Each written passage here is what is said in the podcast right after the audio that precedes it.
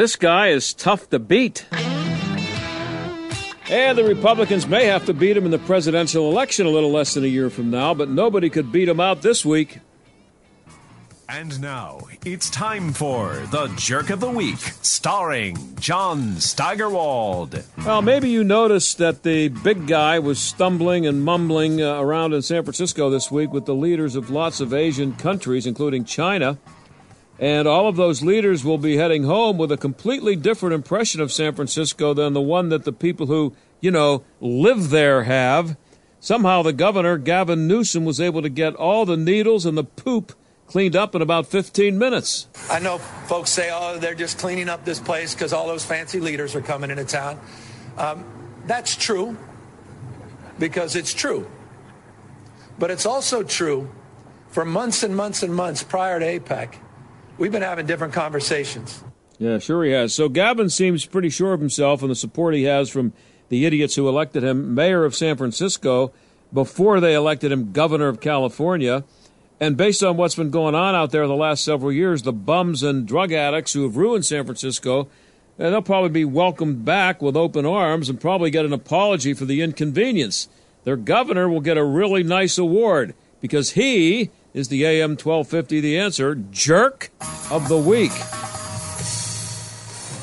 Well, when we come back, how is it that liberals can continue to depend on huge support from Jewish voters and continue to get it despite what appears to be a lot of anti Semitism uh, coming from them in the last several weeks? In our second half hour, how about some sports uh, and why there seem to be so many fanboys in sports media, including at the national level? And we're going to talk about an NFL sideline reporter who says when she reports from the sidelines, she makes stuff up. Should she be fired? Stick around.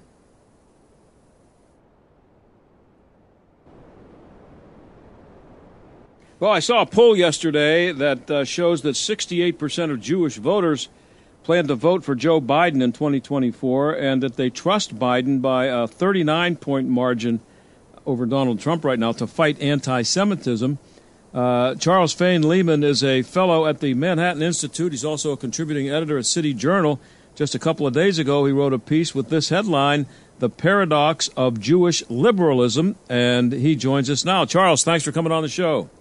Absolutely. Thank you for having me on. So, uh, where's the paradox, Charles? You know, my, my, my argument, John, is that uh, Jews, as you alluded to, are, and you know, I'm I'm I'm Jewish American. Uh, I'm I'm fairly familiar both on a data level and also an individual level with Islam. Jews disproportionately lean to the left.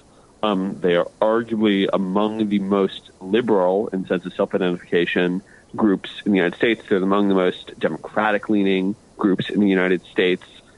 Um, and that's you know that's sort of a core feature I think is a core feature of Jewish identity.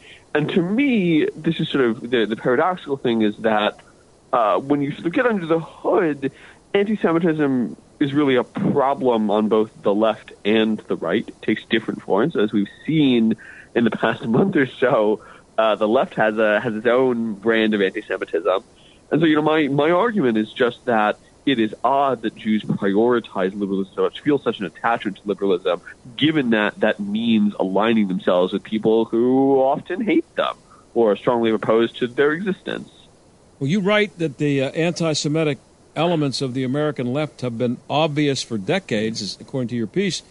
So, is the support coming from people who are aware of the anti Semitism and don't care, or is it that they're not as aware as you think they should be? You know, I think that in many senses it's the kind of thing where people just prefer not to notice. Um, I'm quite aware of it as, uh, as, as a Jewish person who leans to the right. I, I can tell you all about the anti-Semitism of the American left. Um, it's a fairly, as I, as you said, it's a it's a fairly well established phenomenon. It comes from specific sectors of the American left. Shows up in polling data. Um, but I think it's the case that when you are so strongly identified with one side of the spectrum, when you're part of a coalition, it's not in your ideological interest to see the problems with that coalition, right? People would prefer not to notice these things, and so they don't, unless it's thrown in their face, as it has been over the past month or so in the United States. Yeah, so you so uh, explain to me maybe if it, let me see if I get this. Um, you may even as a Jewish person believe that someone doesn't like you because you're Jewish, but you kind of like their policy, so you ignore it. Well, in a sense, or or you you know you you like their policy. You're part of a coalition, right? And, and this is particularly true of the Democratic Party, which is a coalition of diverse interest groups. Um, one of the ways I like to show this is the Democratic Party is overwhelmingly the party of uh, gay Americans. It's also overwhelmingly the party of Black Americans. If you poll Black people, a majority of Black people will consistently say they believe homosexuality is morally wrong um, not not just gay marriage, homosexuality. Um, and yet those people are in the same coalition, and so the coalition works by holding often very opposed interests and ideas together. Jews in America like to be part of that coalition on a deep identity level. We historically have identified with that coalition, and when you do that, you know, look, conservatives are often as guilty of this as well, conservatives, Jewish or otherwise. Nobody likes to see when the guy who's nominally on their side happens to think some things that they don't like. It's a it's a pretty human phenomenon. But yeah, they they because they are identified with the project of liberalism, because their Judaism is identified with the project of liberalism, they see uh, they see this phenomenon. They they they choose not to see uh, left leaning anti-Semitism. They choose not to witness it when it's on the left, unless it's really obvious. Could you make? Uh, I, I I wonder all the time why um, Democrats have are so it's so easy for them to count on support from blacks, and it's uh, maybe it's easier to identify what I think is how the Democrats hurt blacks with terrible schools in the cities, and I don't have to run down the list of all the things that I that I think that uh, Democrats have have done to blacks instead of four of them, but they they get ninety percent of the vote uh, of the black vote. Is it is it kind of the same thing? You know, I think that they're actually importantly different. Um, if you poll black Americans, as you said, 90% lean to the Democratic Party, but the average black Democrat identifies as a moderate, not a liberal. There are more black Democratic conservatives than there are Democratic conservatives of any other stripe. Mm-hmm. Uh, black people don't necessarily identify ideologically with the Democratic Party. It's that the Democratic Party is the party of Black America. It's the one that Black America is plugged into in its, in its institutional infrastructure that Black leaders are connected to. This was true a hundred years ago when the party of Black people in America was the Republican Party. That was the party of emancipation, and this realigned through the, from the 40s through the 60s or really the 70s. Um, but but it's the case that you know I, I, I think that Black people identify with the Democratic Party on a on an organizational level, whereas Jews identify with the Democratic Party on an ideological level. Um, and and I argue throughout the piece that when Jews, and in particular non-Orthodox Jews, Jews who are of liberal or no religion, talk about what it means to them to be Jewish, they prioritize the language that they use is in polls is often uh, just sort of an expression of liberal values. They say that they prioritize social activism, that they care about being intellectually curious, uh, that they are committed to social justice. Um, the point is, for Jews, it's not so much about our institutions aligned with the Democratic Party. It's much more about we, the way that we see the world is that we are dispositionally liberal. To be Jewish is associated, synonymized with being liberal. And so there's that ideological connection rather than a, a political or institutional connection. And do non Jews like me um, uh, sometimes confuse um, a uh, loyalty to Judaism with a loyalty to Israel, and and and expect both to be the same. you know, it depends on who you ask. Yeah. Um, it it you know I think I think there are certainly Jews, particularly younger Jews, um, particularly young progressive Jews, who would insist very aggressively that their Jewish identity is not at all associated with Zionism, the belief in a Jewish state. Mm-hmm. And my view on the topic is, look, uh, you know, look, I'm I'm an American. Me, uh, I I like Israelis. I know Israelis. That's not my country. Um, I don't. That's not the nation in which I have citizenship. Um, but I still sort of go. Somebody who says they are opposed to the Jews having a state, who think that the Jewish nation state ought not to exist.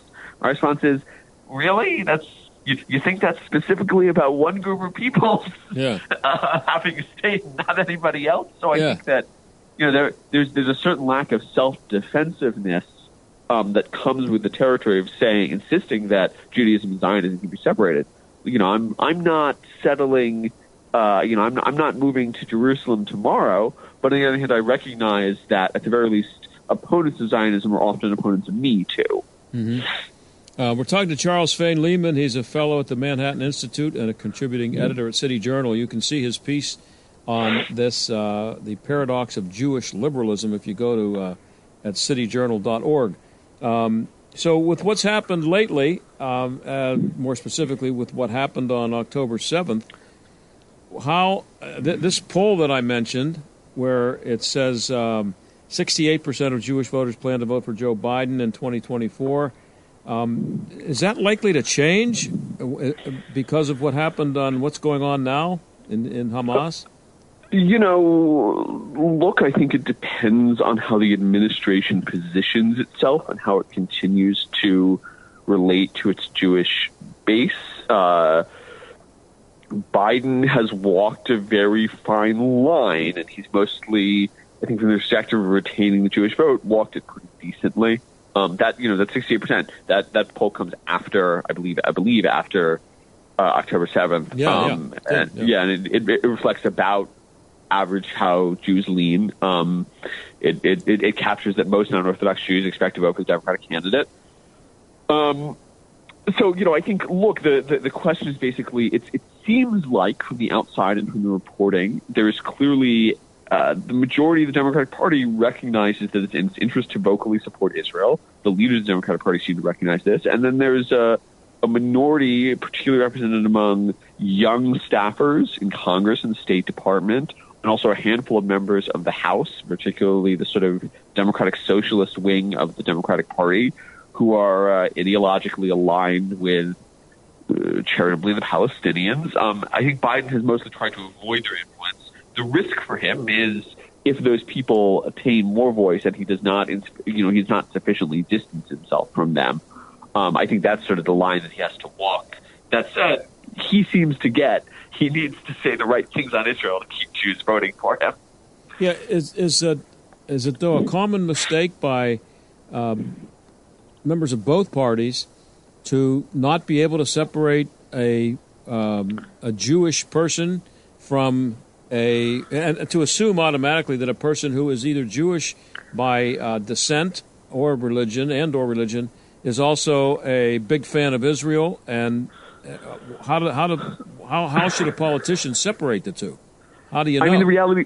The, the, the reality is that right now it's a pretty good bet that if somebody is Jewish, they're also supportive of Israel. Right. Um, I think in some liberal circles you find recently this phenomenon where, particularly given the Israeli government's efforts at judicial reform, there's hostility specifically to the Netanyahu government, the Likud party. Um, but even many of those people will say, I support Israel. I just don't like what the government is doing. I am opposed to Netanyahu specifically. Um, but yeah, I, I, I think particularly among older Jews, and the population is aging, uh, particularly among older Jews, um, Israel is extremely salient, extremely relevant. People strongly identify with it. Um, and American Jews like Israel. Uh, there's a there's, there's a classic joke that Israelis tell, which is that in 1948 they established the Jewish state, and they say all Jews of the world are welcome. And the the the Jews from Africa say we will come, and the Jews from the Middle East say we will come, and the Jews in America say yes, we will send money. Um, and if you've ever been to Jerusalem, every building has an American name on it. Uh, and that reflects the fact that American Jews love and care about Israel. Um, I think that remains true. And so it's a pretty good bet uh, to play to that as one among several issues the American Jewish community will care about. Um, and also, getting back to that poll, um, why do Jews believe that conservatives, uh, and specifically Donald Trump, who may or may not be a true conservative, but uh, why do Jews believe that conservatives, including him, uh, whose daughter, by the way, is converted to Judaism, is married to a Jew, uh, why do they think that he and and conservatives like you, by the way, you're, you've you've identified as a conservative, are more anti-Semitic?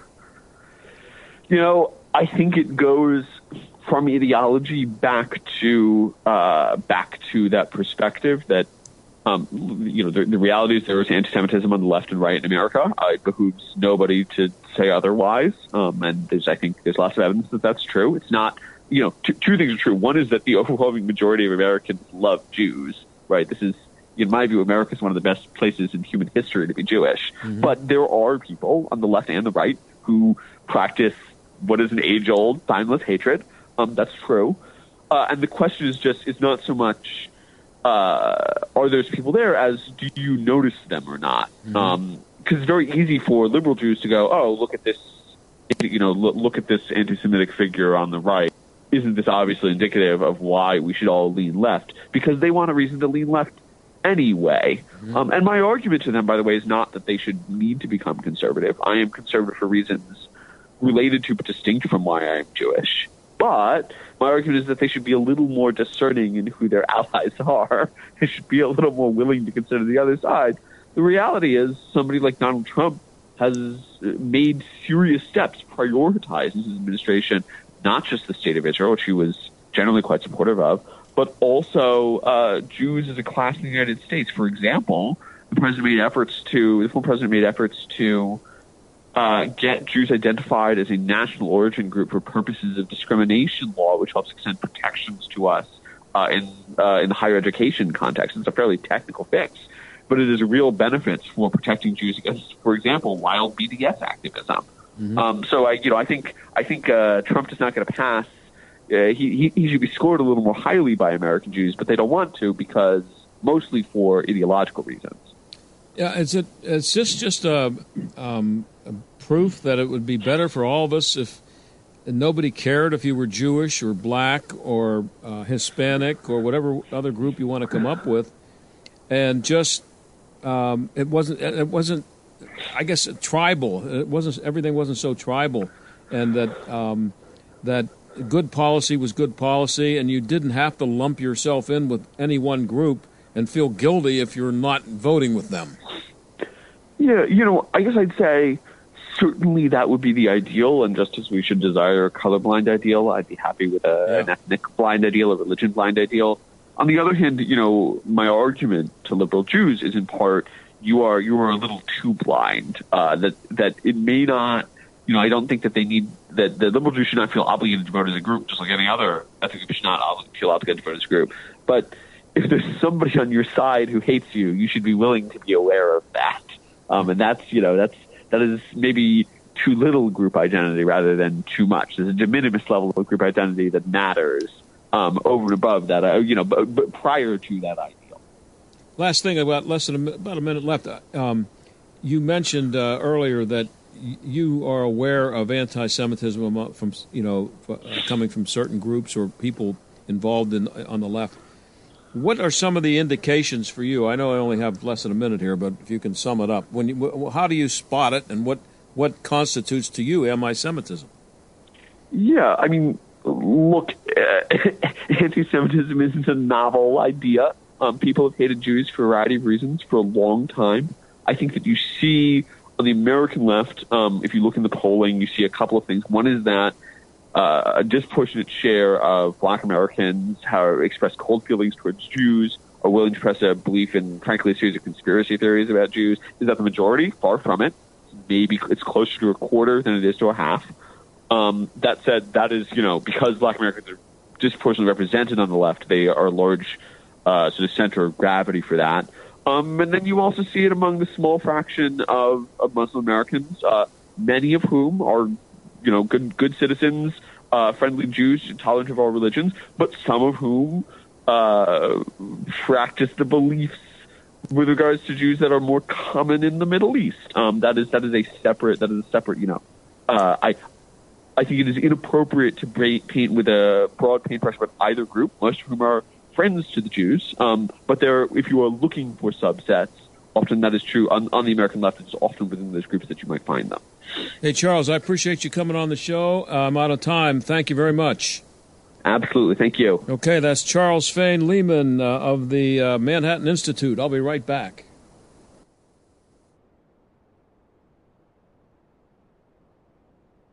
Well, there are a few things in sports uh, more useless than TV sideline reporters for football games. In most cases, they're really good looking women, and mostly what they do is repeat the cliches that coaches give them uh, when they're trying to get off the field at halftime. Charissa Thompson is a sideline reporter for Fox and Amazon Prime, and she's all over the internet today for something she recently said.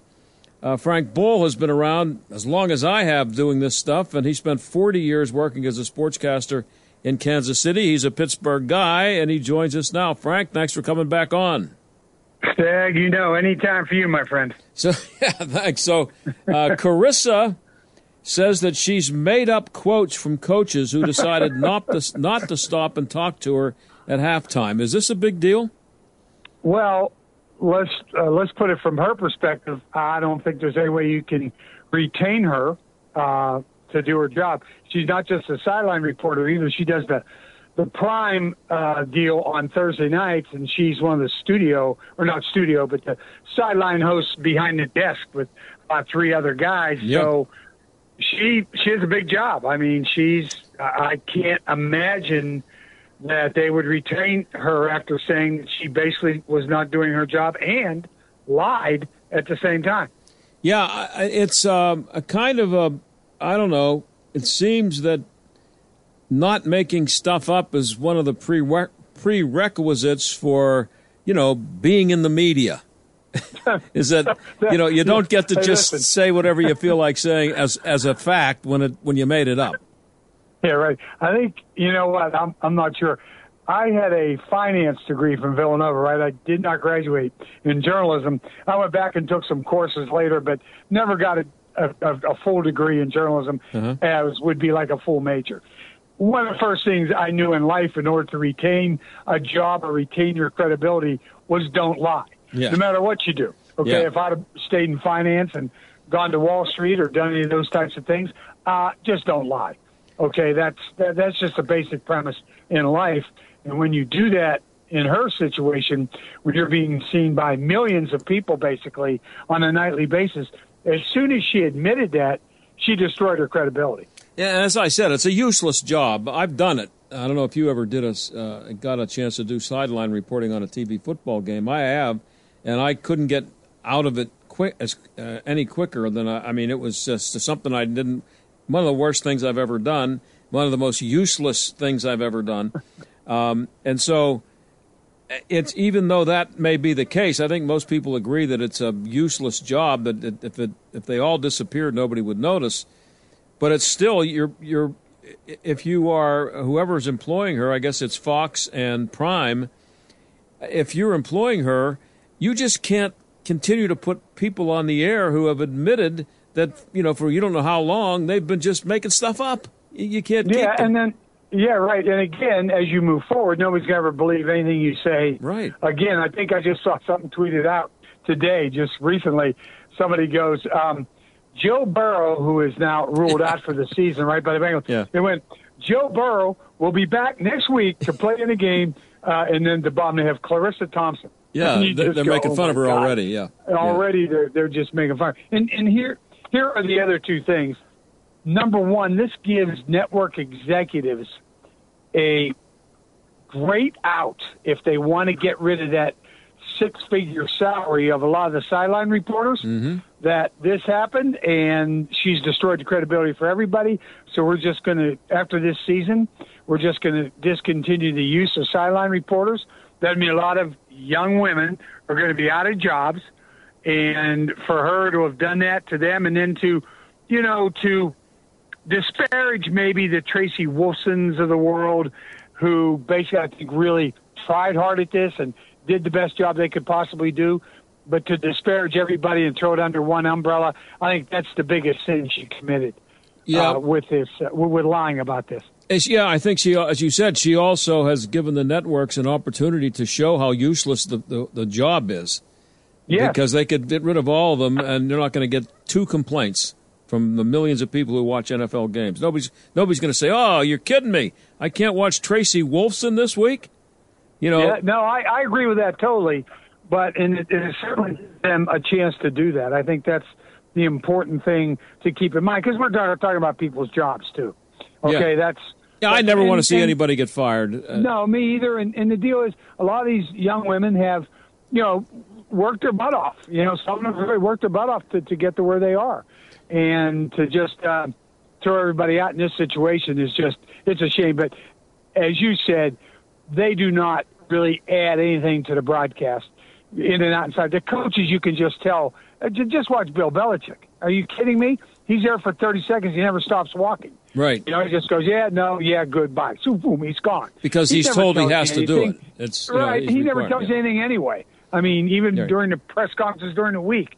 So it's useless, and the coaches don't like it. You can tell. Yeah, one of these times, maybe one of the coaches will stop and, and pull out like a, uh, a, a grease board and say, "Listen, now that you ask, here's what we plan to do." And in the second half. You see, we're going to start. We've noticed that they're playing a high safety here, and in those situations, what we're going to do is we're going to line up the tight end over here. Right. Right. yeah. Here's, here's my pad that I have on a sideline. Here's our first ten plays in the second half. Go have fun, and I'll see you in a few minutes.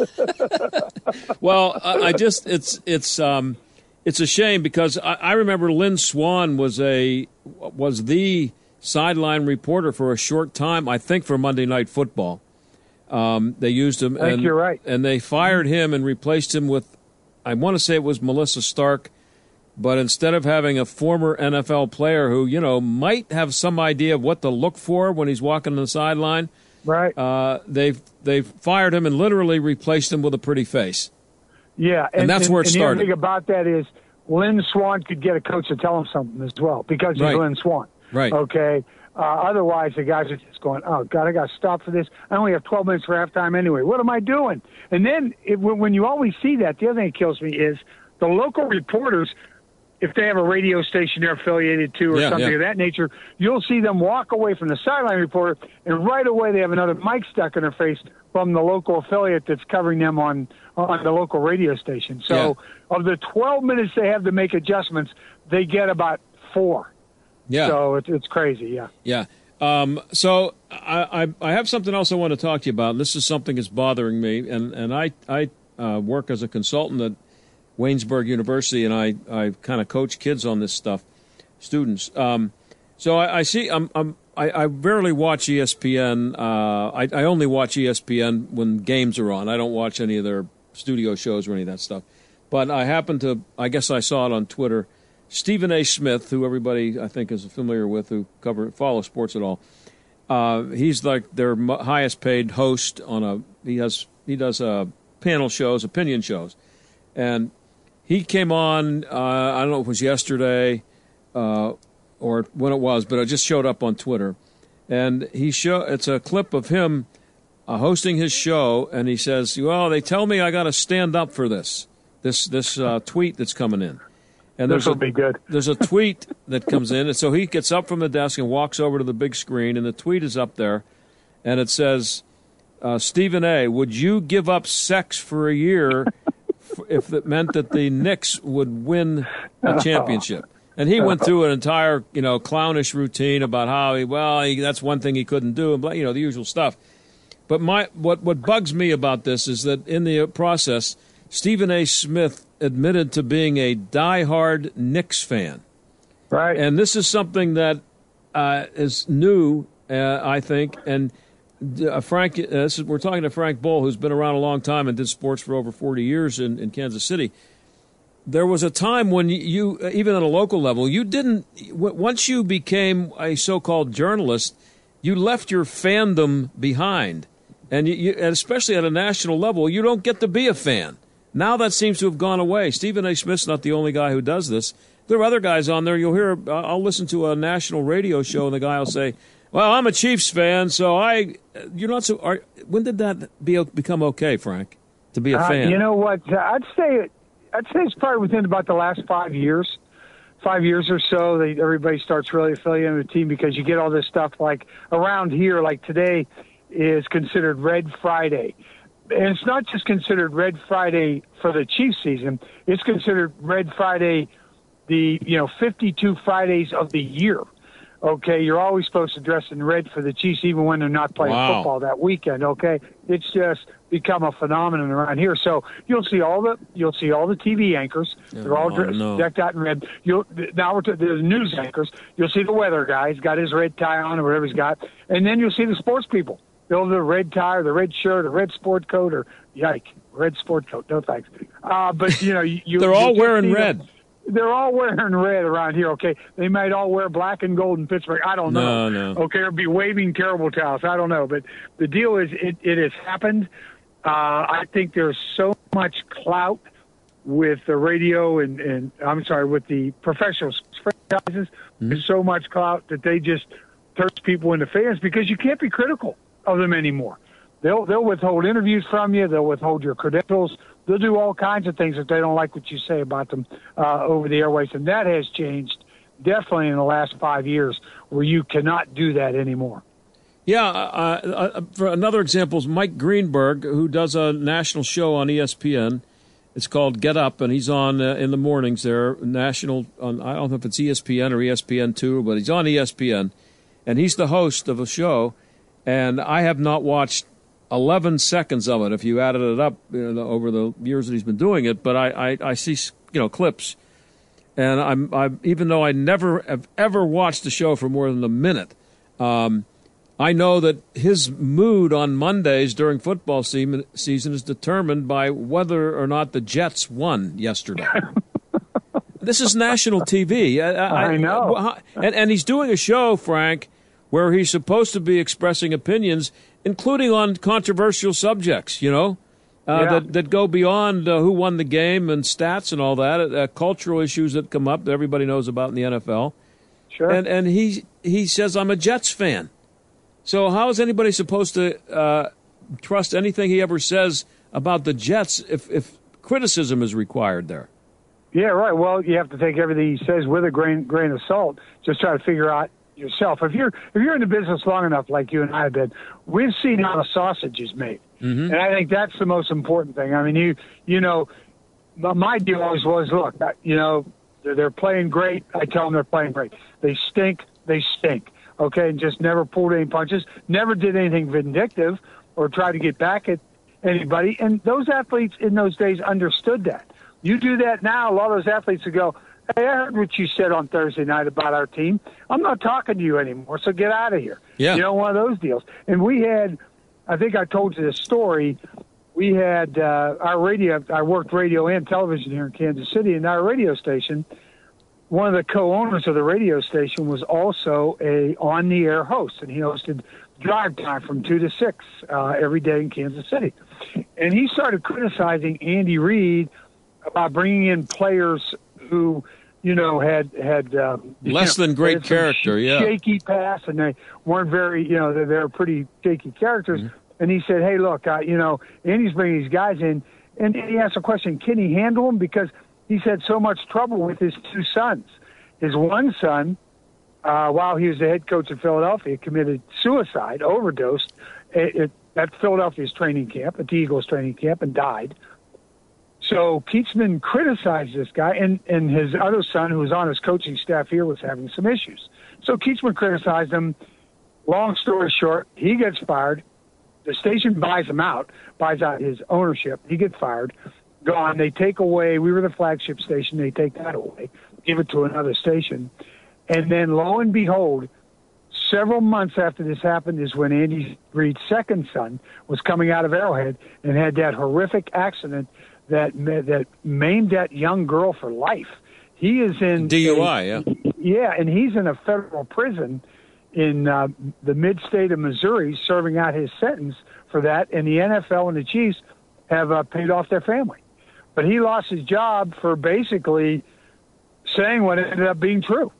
And it was just, it was just a, it was just a terrible situation, just awful situation. So, I mean, that's the kind of stuff that they do and they pull, and it's just nuts. And so, uh, has uh, is sports journalism dead? Because I, I'm trying Oh, to think- picture Howard Cosell Right. going on the air and saying, "I'm a Knicks fan." And I, you know, I'm, I'm, I'm so upset that they should have won that series. It's just, Yeah. it's insane. Yeah, well, I think I think there's still people out there who uh, legitimately cover the sport the way it used to be covered. It's just there aren't that many of them anymore, and you can't do journalism on your four, five, six, ten, eleven o'clock newscast when you only give the people a minute and 15 seconds right. to do the entire sportscast. You just can't. You can't do any investigative reporting. Number one, they don't want to do it. Uh, number two, the teams don't want them to do it. Number three, even the stations really don't want them to do it mm-hmm. because they, they want to have the relationship with those professional teams. So, as far as getting anything done on TV, I think it's uh, it, it's a very very difficult task for those people in uh, on the air when you get a, a minute fifteen seconds to uh, to do a report, to do a whole the whole sports segment, not just a report. So I got about 30 seconds left here with Frank Boal, former Kansas City sportscaster and uh, Pittsburgh guy. So I'm going to I'm going to ask you, does Charissa Thompson survive or does she get fired? You know, if I'm the network executive, she gets fired. Uh, and you know, she she gets fired for lying. Yeah, but I'm talking and, your prediction. Uh, I'll say yes. You do. I'm, I'm going to give it the benefit of the doubt right now and say yes. All right, I'm going to say no, but we'll see who's okay. right on this one. But there we go. Uh, I'll be Call shocked. Call me back next week. hey, Frank, always good to have you on. Hang in there, Kansas City. Anytime, my friend. You know that. All right, uh, that's Frank Boal from Kansas City, and I'll be right back.